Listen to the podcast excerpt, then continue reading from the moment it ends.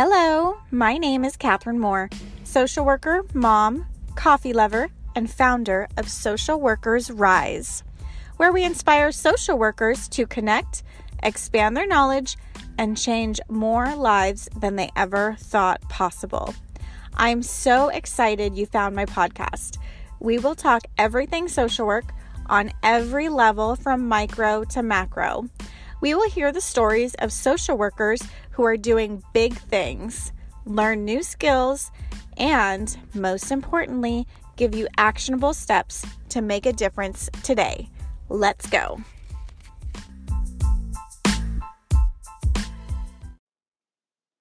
Before we hop into this amazing episode, I wanted to take a moment to be transparent with you and explain what Social Workers Rise is and where we're going. So, Social Workers Rise is more than a podcast. My vision is to create a social worker family, a place and a community where we as social workers can feel supported, empowered, and equipped to do all of the jobs that we need to do. And it's going to be continually evolving as times evolve. So, this was born out of an emotion that I had. I felt um, lonely in the field, that I didn't really have very many places to go.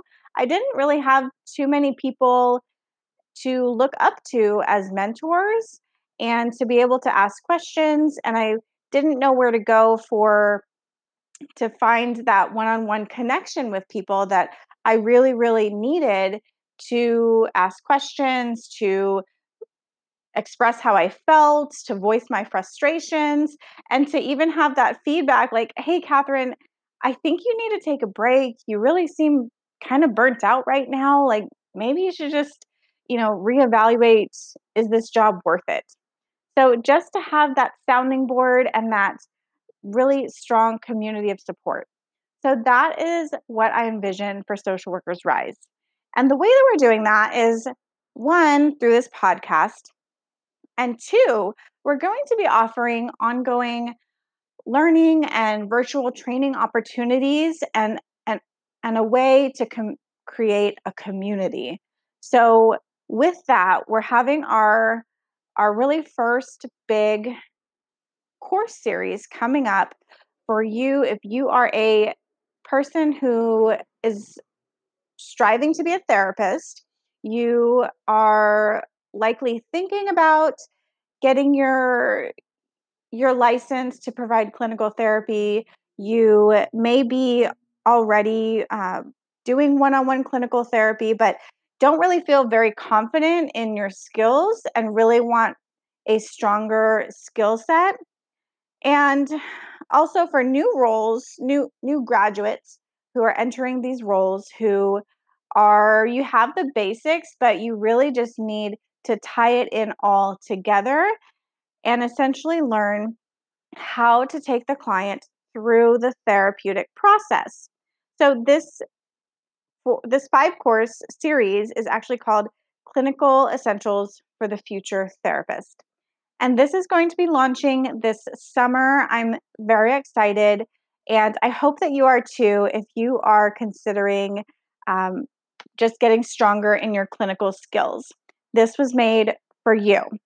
And we are still developing it right now. So please feel free to reach out for me. I have a VIP list, a list for very interested professionals. And if you would like to get on that VIP list to be the first to know when registration opens for this event, then shoot me an email, slide up in my DMs at Social Workers Rise on Instagram. Let me know that you're interested, and I would be happy to add you to that VIP list. So for now, let's hop into this episode and get started. Hello, Dr. Henderson. How are you? Good. How are you? I'm doing great. Should I call you Angela, Dr. Henderson? What what should I call you? All would be perfect. Everything would be fine. Dr. Henderson or Angela is perfectly fine. Okay, sounds good. Well, thank you so much for joining me today. I'm very excited to to talk with you and to kind of dive into this this difficult conversation, and I know it's um, it's been ongoing in the Black community and kind of newer in the non-Black community, which I'm grateful that we are able to have these conversations now, and and it's being um, it is being talked about, and and um, and people are beginning to do the work. So I'm very excited. I'm I'm definitely excited too that we can, you know, have this conversation and be able to uh, talk about not only how this affects our profession, but the clients we serve, and you know, our loved ones and um, the people that we speak with every day. Definitely, definitely. So I was looking at your website and I was just reading a little bit more about you and your history is really fascinating as far as what you've done in the social work world and for social justice um, and environmental justice. So, if, can you tell us a little bit about your experience and what you've done? Yes. So, uh, my experience, I am um, into social welfare policy and social justice and research. I really like to change systems and I'm really into systems changes. So I look at how I can work on whether it's crafting or editing different policies that are affect us uh, with regards to the social welfare system and social justice. Uh, one of the pieces of legislation that just uh, passed in Virginia that um, I spearheaded and led uh, with um, Delegate Guzman and uh, State Senator uh, Jennifer McClellan is the Virginia version of the Social Work Reinvestment Act, the Dorothy I. Height and Whitney M. Young Jr. Social Work Reinvestment Act, um, which deals a lot with uh, salary, research, compensation, recruitment, job satisfaction, and funding, but also student debt which is a big issue affecting uh, social workers. Um, and I also love to look at how physical environments, so features of the physical environments, whether it's vegetation, um, waterways, sceneries, colors, how all these different factors in our neighborhoods and communities, cities, and states can affect, depending on the zip code someone lives in, um, the presence of mental health conditions in people. And some of the other interesting things that I've looked at in the past with other colleagues is I was a part of the Police Minority Recruitment Project with the Virginia Office of the Attorney General. And I was the principal investigator of that project, where we looked at how to strengthen relationships between the community and police officers. So I'm really into the macro side of social work. Um, but I did um, in the past have some experience with micro. I feel like it's critically important um, for macro social workers to have um, some experience in the micro realm because the worst thing to do is to kind of think you know how to solve the problems of the community and not get that one-on-one and group interaction before you go into that policy and research arena. Yeah, I can totally see how that that makes sense because I originally uh, wanted to go into macro, but just the way things turned out, I turned out to be um, micro and got my clinical license. But it's it's really opened my eyes to the needs of people who I'm trying to serve and who I'm trying to help. And what I think is their main problem, it is not necessarily what is really their main mm-hmm. problem or what they see as the problem. So it's really just, you know, learning how to start where the client is and how to help them and understand them, which is so, so powerful for macro work. Yes, indeed. That's amazing. So, how did you get into all of this? Like, how did you know you even wanted to be a social worker to begin with? Well, thank you, Catherine. And, and, before we keep going, I just wanted to say, and I know that you're thinking the same thing, that, you know, I'd like to just extend my um, thoughts and prayers to George Floyd's family um, and, and his loved ones. Um, there was a beautiful funeral service today um, and memorial services today. And I just wanted to to extend that um, for me and you um, to their family. Yes, thank you so much for that. That is yes, thank you so much. And today is we're recording this on June 4, so uh, I'm really glad that there's some memorials going on and you know, oh, my heart goes out to family of George Floyd. Yes. Yeah. Yes. Um, and so I reflected on that because of, um, you know, I just thought about with, you know, how did I get into social work um, and understanding that it was in high school that I started to make connections with seeing that I had a high empathetic side to how other people felt. And so um, one of my loves is art. And all the way up until like 10th grade, I thought I was going to go to art school and become a, a artist. And, and next thing I know, I took a peer helping course. And the peer helping course changed my life. We were able to go to schools and help kids with tutoring and mentored youth. And we also um, worked with families that were affected by fires or uh, families that were affected by violence, just different social activities for different families and communities in Fayetteville, North Carolina. And so my teacher, you know, uh, Miss Gail, um, we love Miss Gail. She, you know, talked to a lot of us about that, you know, there's a career as far as uh, community service, there's different types of service, but there's also social work. And so I was able to read up on it and see that all the different things from the values um, connected right to me. And it was organic. It was like um, wanting to become a social worker and working to become a social worker um, really inspired me, mind, body, and soul. And so I was able to go to uh, North Carolina A&T State University to get my bachelor's degree and receive my master's degree from Howard University and my PhD in social work from Howard. Wow. So from like the mo- you were in high school and you knew that's amazing.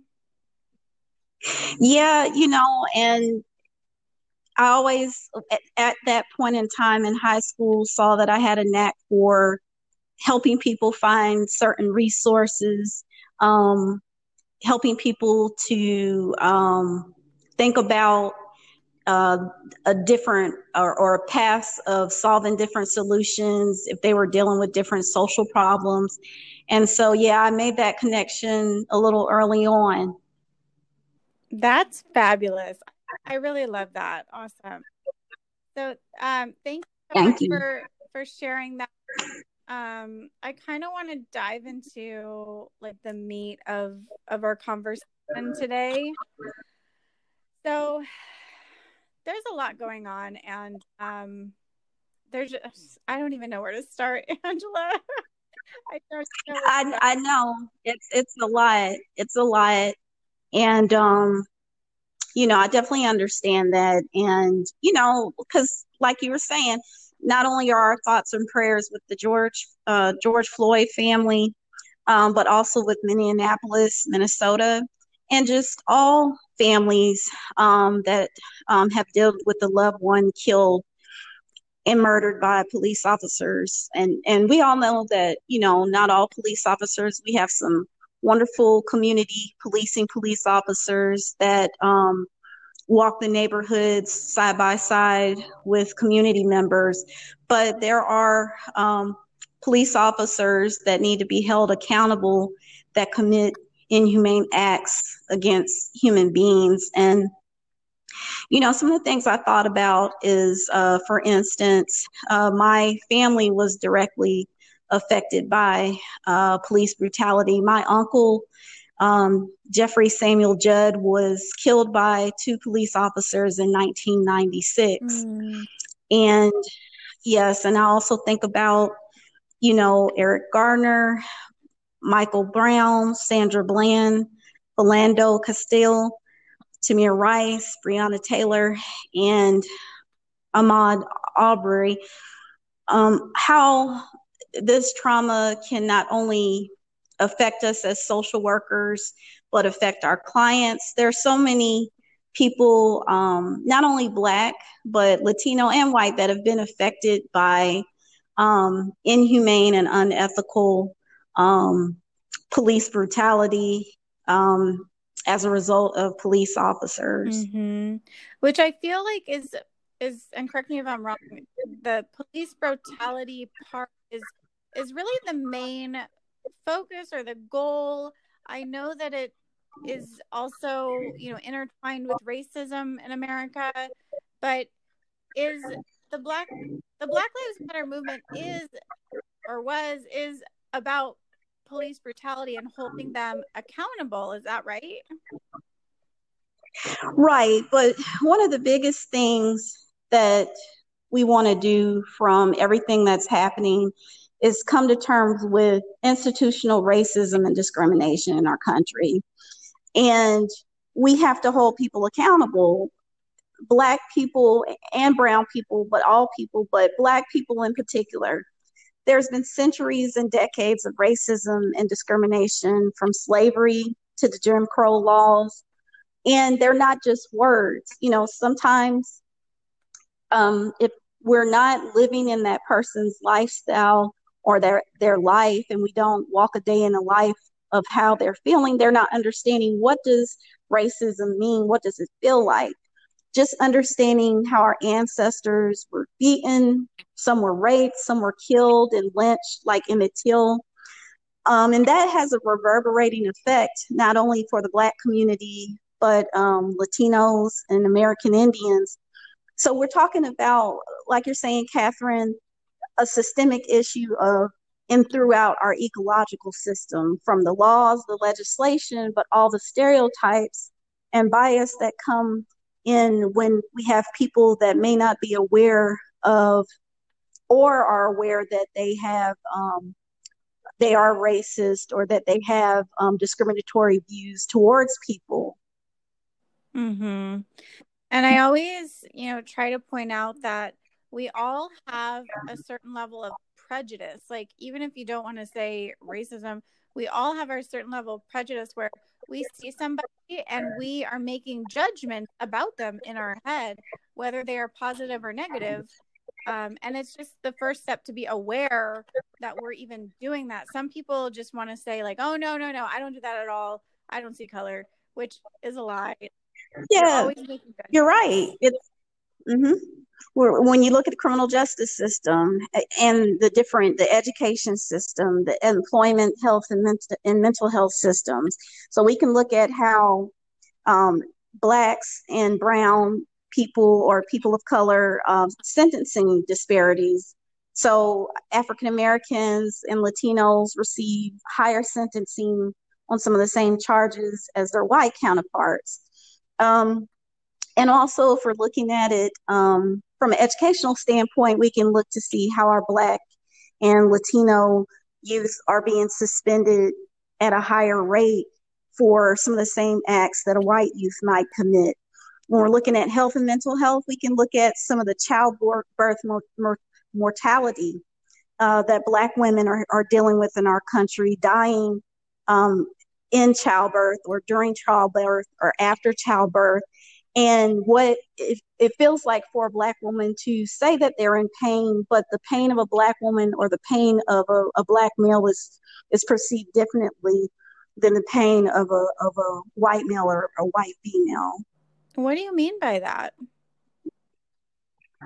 So there's instances where black women may have uh, said that there was a, a health issue or concern that they had, but it may not have been taken seriously. Mm-hmm. And that is because of certain perceptions or thought processes that may go along with what is perceived pain. We kind of talked about a week ago, uh, me and some of my colleagues, how sometimes it's perceived that um, our pain, our pain might not be as valid as somebody else's pain because of how we look or perception of who we are. Mm. Wow, that's powerful. Man, I didn't even realize that. Yeah.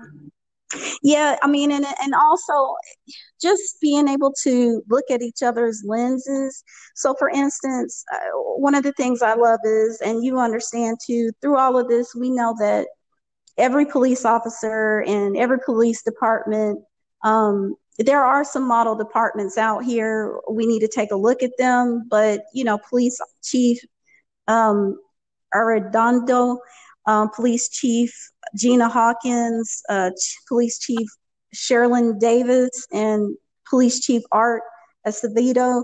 They're doing, um, they're they're trying their best to to demonstrate that um, that uh, understanding of being empathetic and humane and trying to figure out how to address racism and um, institutional discrimination.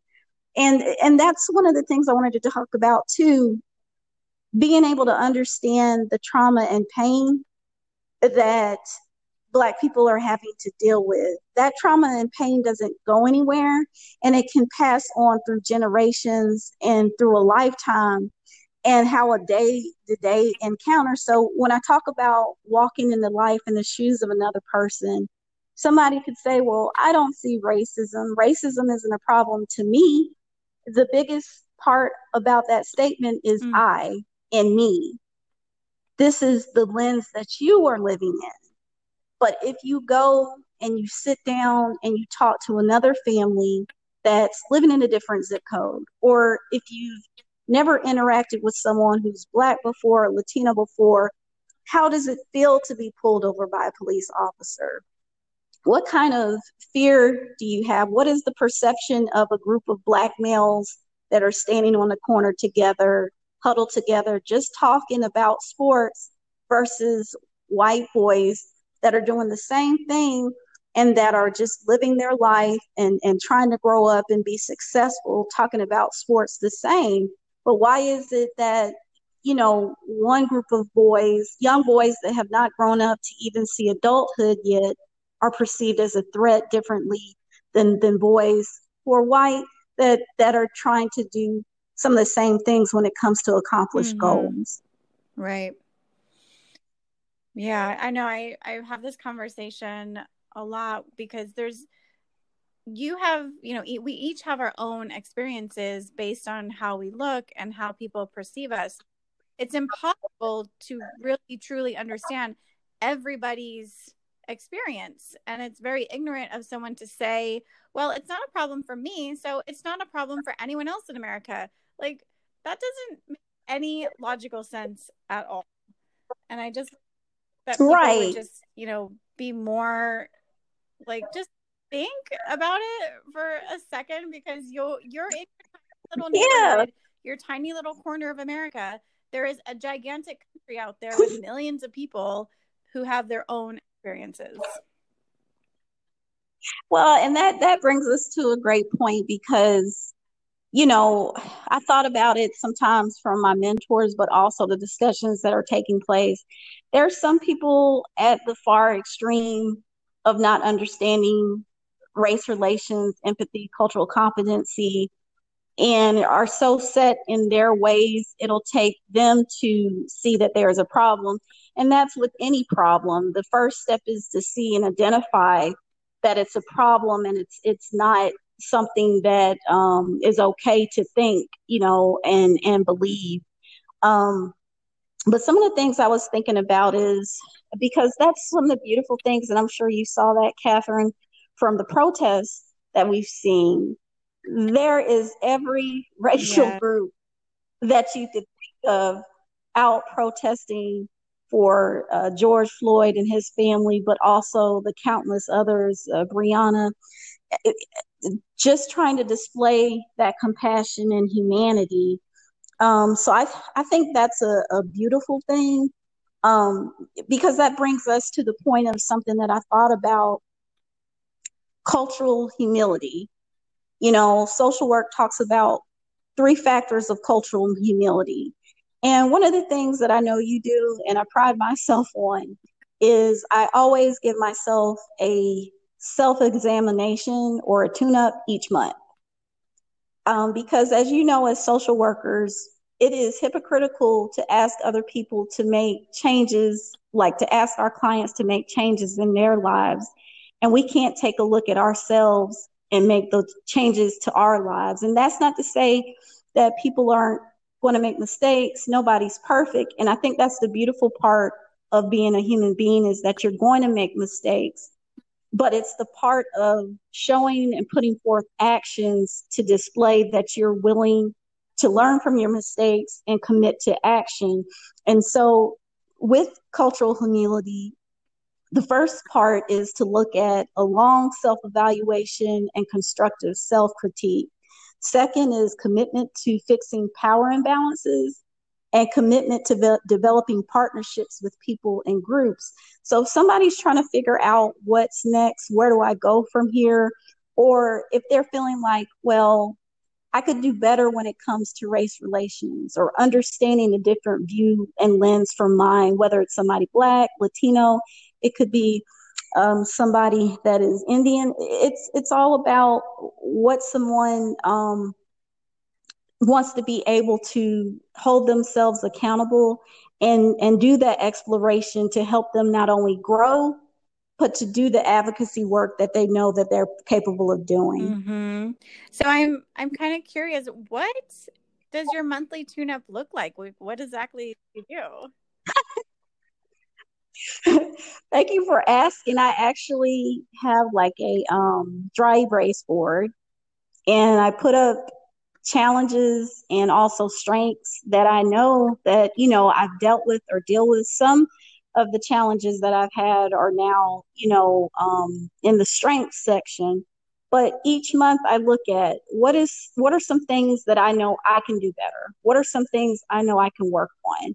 Did I catch myself doing something that I know um, did not align how I wanted it to align with the social work values and ethics? Um, or um, are there things that I know that I'm capable of doing? Or do you have some type of fear or um, reservation about something when it's really an area of growth and opportunity, if that makes sense? So I try to just make sure I hold myself accountable to make sure that because when I first saw those cultural uh, social work values and um, competencies and and and and values when I was in um, college, I actually printed them out in the computer lab and posted them up on my wall in my dorm room because I wanted to make sure that I started to remember every day what I was signing up for in the service profession of being a social mm-hmm. worker. Definitely. I, I also have those posted up um, where I see them on a regular basis. They're just so um, powerful and empowering. And during times of like questioning, like, like, okay, what do I do now? What's going to be the best route or the best way to, to handle this? You know, we go back to the foundation, to the basics, like, okay, well, you know, given this list of attributes, like what is going to be most fitting for for my core values? Yeah, definitely. And you know, it's it's interesting because um, sometimes I watch First Take, and I was watching a conversation about Drew Brees, and you know, Drew Brees had made a statement about um, kneeling, but he did not address um, that George Floyd was murdered and how that reverberated and impacted the United States and just people um, throughout the world. And so um, one of his teammates, Malcolm Jenkins, uh, was distraught and very upset at Drew Brees. But Stephen A. Smith made a great point because uh, Drew Brees apologized today. And that brought us to the part about the cultural humility. But Stephen Smith said that it was a victory for mm-hmm. communication because you have some people that'll never apologize for anything. Um, what he said was wrong. Um, it lacked empathy, and he uh, needs to make sure that he works on that. And the critical aspect of all of that is, though, that he acknowledged that he made a mistake. But in that, he, he is willing to learn and grow from his mistake. And, and that is kind of a, an example of that commitment to self evaluation and constructive self critique. And so he'll be able to work with Malcolm Jenkins and his other teammates to be on that road of understanding cultural humility even more and growing from that situation. So these situations are not pretty, they're tense, um, they're, they can be emotional at times. But being able to grow from them and be a better person is really what's important mm-hmm. and what mm-hmm. counts. Which is definitely where we need to be going. And and I think really the next steps. So I really want to just make sure I understand, you know, what where do we go from here? So like the first step is really our self-evaluation, having cultural humility, um, excuse me, being able to just critique ourselves in a way, not even critique, but maybe like areas for improvement, right? Uh, and I, I right. like the way that you you you provide a visual for yourself on your whiteboard and you really discuss you know what are my challenges and strengths and i think it's amazing that you have turned your challenges Thank into you. strengths over time by just being able to work on them and really focusing time on areas that that you identify that need to be improved i think that's really that's really amazing you thank you and and another area, Catherine, is self care. So diving into whether so people are already having to deal mm-hmm. with COVID, but racism or sexism and all the different issues that we've had to deal with are in these various ecological systems and cause compounded stress mm-hmm. for people. Um, Catherine, you have your stress. I have my stress. Our families have our stress. As we say in social work, we can't take care of other people if we don't take care of ourselves. So, whether it's that a person needs counseling or therapy, or wants to join a support group, or they need to draw, ride a bike. So, because I'm in psychological restoration and how the physical environment helps to improve mood and mental health. For me, going to the park restores me. Going outside for a walk is beautiful. Looking at different beautiful waterways. Some people like meditation. I love meditation too, yoga.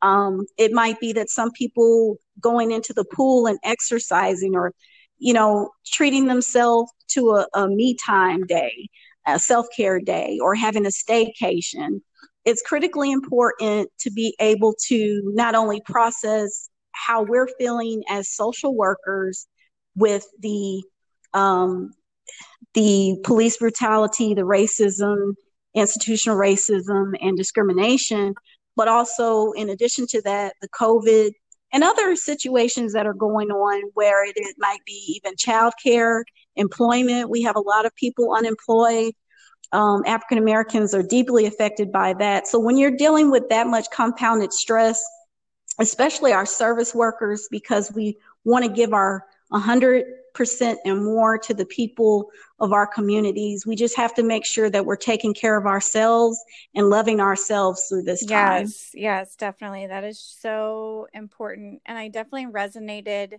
when you said the compounding stress because I was already feeling stressed from COVID and all the changes. And I was like, okay, you know, I'm getting in the flow. Like, this still sucks, but I'm getting in the flow. And then this all happened. And it was, I was already on shaky ground, as I'm sure a lot of people were. And I still have my job, you know, thank God. A lot of times people yes. And so that's another gigantic stress. And then it kind of like the, the third, you know, the, it was just too much. It's just too much. Uh, we were already yes. foundation. It's it too, much. too much.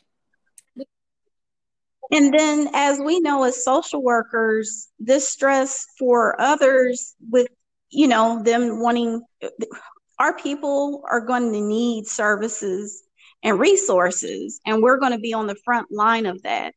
So it's imperative. And, and I, you know, I'm not perfect, like I said, but it's imperative that we're taking care of ourselves and loving on ourselves because as the rates of need go up due to COVID, um, due to the different challenges that we're facing in our country, due to the, the racism or even just the the um, ecological systems that may cause stress on people for different reasons, whether it's being able to afford the health care bills or being able to put food on the table, having to make that choice. Um, it's, it's, it's just a lot. So we want to be able to love on ourselves, uh, give ourselves stress relief so we can be able to, to be on the front line and not be perfect, but be able to have um, ways to boost ourselves and keep ourselves um, Definitely. Healthy. The thing I think the thing that helped me most was identifying the the the feelings that lead up to burnout. So when you're thinking like when you wake up and you're just like, "Ugh, I just can't today," or you start to feel stressed out and overwhelmed every single day, you're physically tired, you become apathetic, like, "Oh, you know, just whatever, let me just do this so I can get it over with," and you're not really caring and trying right. not passionate or enjoying it those are all like my little red flags for me to know like okay i need to take a step back and just practice my self-care and get myself back to the best catherine and the best social worker that i know i can be yeah you're right catherine because you know one of the things um, because I got my PhD, my mind works like 200 miles an hour. And my body, at times, I used to drag my body along, and my body would be trying to tell me, look, I need a break, or look, I need you to slow down. And, you know, so it's those little cues, um, those gut feelings, or those, those um, things that we know might be off that we need to make sure that we like you said, that we tackle and we sure. and we don't get burnt out. You also mentioned as as far as the um the things that we can do, like going forward, where do we go from here? You mentioned um about power imbalances. Can you talk? What What do you mean about that? Can you talk yes. about that? Yes. Well, within the different systems that we have, the different ecological systems. So we have the school systems, but the main system that is out and in front right now is the um, criminal justice system. So when we talk about power imbalances, it cannot be that four police officers or police officers in any position or even social workers, because we'll put ourselves in that same situation. We're service members as well, can kill someone and someone else that is not in a service situation can kill someone or hurt someone or murder someone and not be held accountable. Um, we have to make sure that we make structural and system changes, not only um, at the policy level, but also hold people accountable. So we know that in every service arena, we have the people who are ethical, who work very hard every day, um, who love the people and are by the people.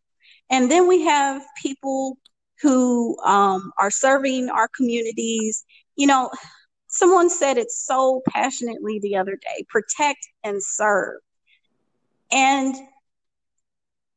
the, when we talk about the power imbalances, we have to address people who are being unethical, who have a long history, a long history of violating human rights, a long history of practicing unethical behavior, and hold them accountable. It cannot be that people are settled, have settlements outside of court or within court, or that a person's unethical practices or um, behavior is not addressed. So when we talk about the imbalance of power, if we know that we have certain people in certain positions that are not ethical and are behaving in an inhumane manner, that reverberates into the policies. Um, that also can reverberate into the different political officials um, that we we have that we we vote for. Um, if they are carrying those practices with them one place, they'll carry them with themselves in the criminal justice system, within the employment system, within the medical system. So when we talk about imbalance of power, also, if we're talking about cultural humility, how are our laws affecting one group of people or various groups of people differently than others? If we've looked at not only from the, the, the crack and the cocaine differences in, in prison sentencing. Um, but also, it can't be that because someone has a certain type of income or that they live in a certain area code or zip code that they're treated differently than others. Or because someone can afford an attorney and the other one cannot, you have two kids, two boys or two girls with marijuana charges, use of marijuana. But because they come from different sides of the track, or because they may not have certain type of representation, so we have to look at are there certain people that hold positions in our systems that are when we look through the data, um, you can see a striking balance between sentencing and sentencing based on racial groups are there different systems that are set up um, and legislation and policies that we need to address um, that can be um, either dismantled or adjusted um, to make sure that they are not uh, discriminatory and uh, provide provide heartache for one racial group over the mm-hmm. other. Okay, that makes sense. Thank you. Yeah, that that completely makes sense. Um, and then the third area that you mentioned was create an alliance with groups. Um, you know, where where do we even start with that? Like, what kind of groups should we be looking at? Like, where where should we even start with that? And and then you know, what how is that going to help us? Um, I feel like one of the things I also saw that was coming up is that you know, some people were weighing out is protesting just as effective as policy or you know is there different things that people can do? And my response to that is everybody has a role to play. Um, from the passion the love and the energy at that micro level of meeting new people seeing that um, people have some of the same interests of you what differences do we have? What um, similarities do we set, uh, share? All of those things help us build bridges. Um, also, donating. You know, it could be that someone feels like their best uh, way of supporting uh, this cause is through donations. Some of the other things that we can do is voting. Mm. So, voting critical. And not only i know some people may have you know already heard it but it is critical not only at the local and, and state level but the federal level but especially at the local um, and state level uh, because that can affect the policies that are directly affecting you. Um, and so also you know i look at it as um, social workers as far as us being involved also in strategic planning. Um, some of the things I look at is that we do a great job of being enablers and also brokers uh, when it comes to talking to our clients who are affected by police brutality, but also talking to the police officers that really are trying to form relationships. So, just putting it plain, we have some people that are scared to even interact or walk by a police officer. We have some police officers um, that may be uncomfortable because they don't want to make that person feel scared. So how do we how do we as social workers and social workers are really good at listening but also building bridges helping people build bridges. So i feel that that'll be very helpful. Um, we can also look at um, working with elected officials um, also working with the different social work organizations. So um, Angelo McClain and Mit Joyner are doing a fabulous job with NASW. Also working with the National Association of Black Social Workers, Dr. Renata Hedrington Jones is doing a fabulous job. Uh, CSWE, Chris, um, and just different service projects that people are interested in. So, for instance, I work on in on service projects with my mentor, who is Ivy McGregor. She's a global philanthropist and director of social responsibility for BeyGOOD, and I work with her team. And I'm a part of Ivy Inc. Soars, but we do a different service activities, and so I think that that's important too. Everybody has different things and, and various talents that bring out their gifts. So, so what service activities, whether I'm a, you know, a, a, micro social worker, it might be that I start having support groups for the families that may have um, lost a loved one or work with people in our communities um, to be able to have the different support groups. Um, and also educating our clients on their rights. What rights do I have? Um, also, working with the police officers and the police departments on the hiring and screening processes, because that's going to be important when we talk about um, policies and laws. Um, I'd also say that um, Emerald Garner, who is Eric Garner's um, daughter, uh, worked with uh, Representative Hakeem Jeffries and Senator Kirsten Gillibrand um, to get the Eric Garner Excessive Use of Force Prevention Act um, passed in in Congress. So it's been introduced in the House. Um, Senator Gillibrand is working to introduce it in the Senate.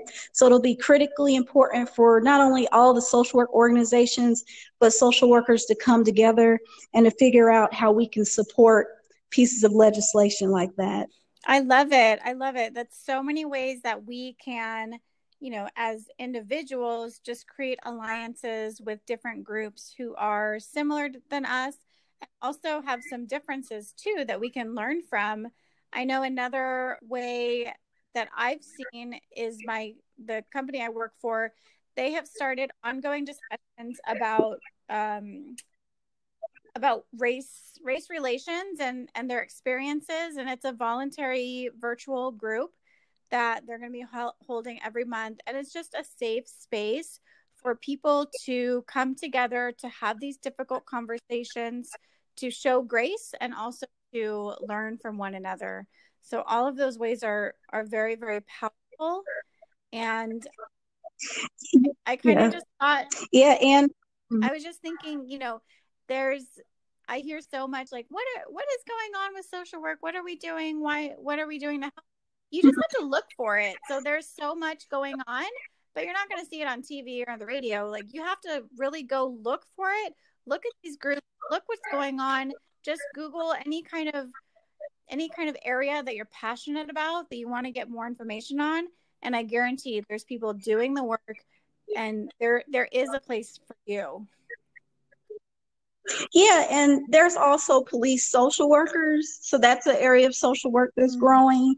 Um, different law firms to team up with, and even um, being a professor, um, you know, working with our students, working with the universities on different research plans or um, connecting that research uh, at the state level, and also working with the churches. So, like you said, with everybody having so many different talents um, as social workers and non-social workers there's so many ways to work not only on the micro but the macro level but to find how you feel like how each person feels like they can best fit in to that team or fit in and help the people in the community. Also students empowering the students um, you know, it's so beautiful to see them out protesting, taking on the leadership roles. So, how can we empower our students and the youth um, to, to, to dream big and to also um, have a seat at the table when we talk about these different policies and research? Yes, yes, definitely. So powerful. Thank you so much, Dr. Henderson. Where can people find you and find more information about the work that you're doing and, and get in contact with you? Well, thank you so much, Catherine. It's an honor. Um, and thank you also to uh, Social Justice Solutions, Social Justice Solutions, um, Courtney and Matthew. Um, thank you for everything. They're doing a wonderful job. So that's other another social service oriented organization. Um, people can find me at Dr. Angela Shenell. That's Dr. Angela, S H E N E L L, on Instagram and Twitter. And also, my website is drangelaShenderson.com. Awesome. Thank you, Dr. Henderson. It was a complete pleasure. I'm so glad that we had this conversation. And thank you so, so much. Thank you. It's truly an honor. Have a wonderful You day, too. Catherine. Bye. Bye bye.